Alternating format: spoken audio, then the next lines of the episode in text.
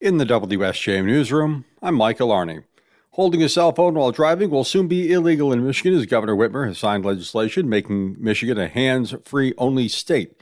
Berrien County Under Sheriff Chuck Heit tells us the department is ready to begin enforcing the new law. We've seen obviously issues with distracted driving, and this is just another step closer. Surrounding states have the hands-free law, and currently in Michigan, it is you can only not text while driving, which is hard to enforce because you have to be able to prove the person is actually texting. Where now it makes it much more clear it's a hands-free while driving. It says using a mobile device while driving will be a primary offense, meaning police don't need any other reason to pull you over. He believes this will be easier for police to enforce than the old texting ban.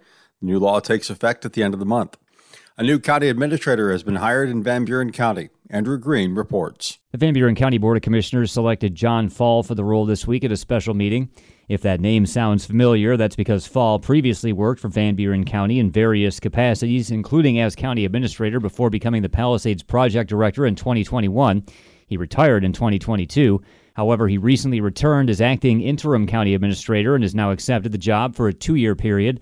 Faul says he's looking forward to helping, quote, the board through the remainder of their present term of office through 2024 and assisting them in their search for a new administrator once a new board is seated for their four year term beginning in 2025.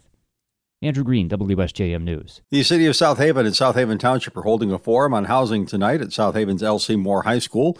Assistant City Manager Kate Hosier says it starts at 7 p.m.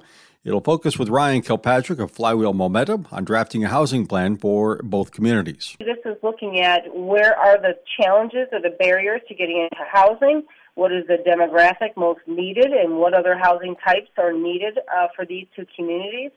Also, uh, just kind of looking at um, any kind of barriers for, for building new housing. Hosier says one factor impacting the lack of affordable housing in the South Haven area is the cost of building. She says the lack of people in construction is also driving up housing prices.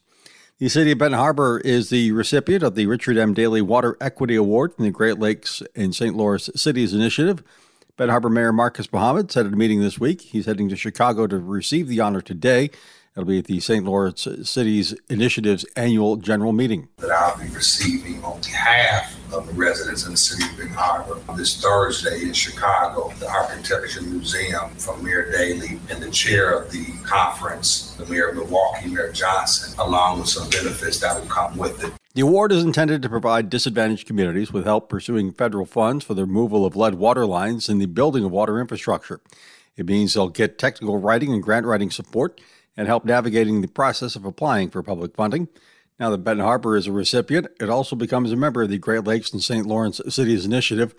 Muhammad said other recipients are East St. Louis and Richmond, Ohio.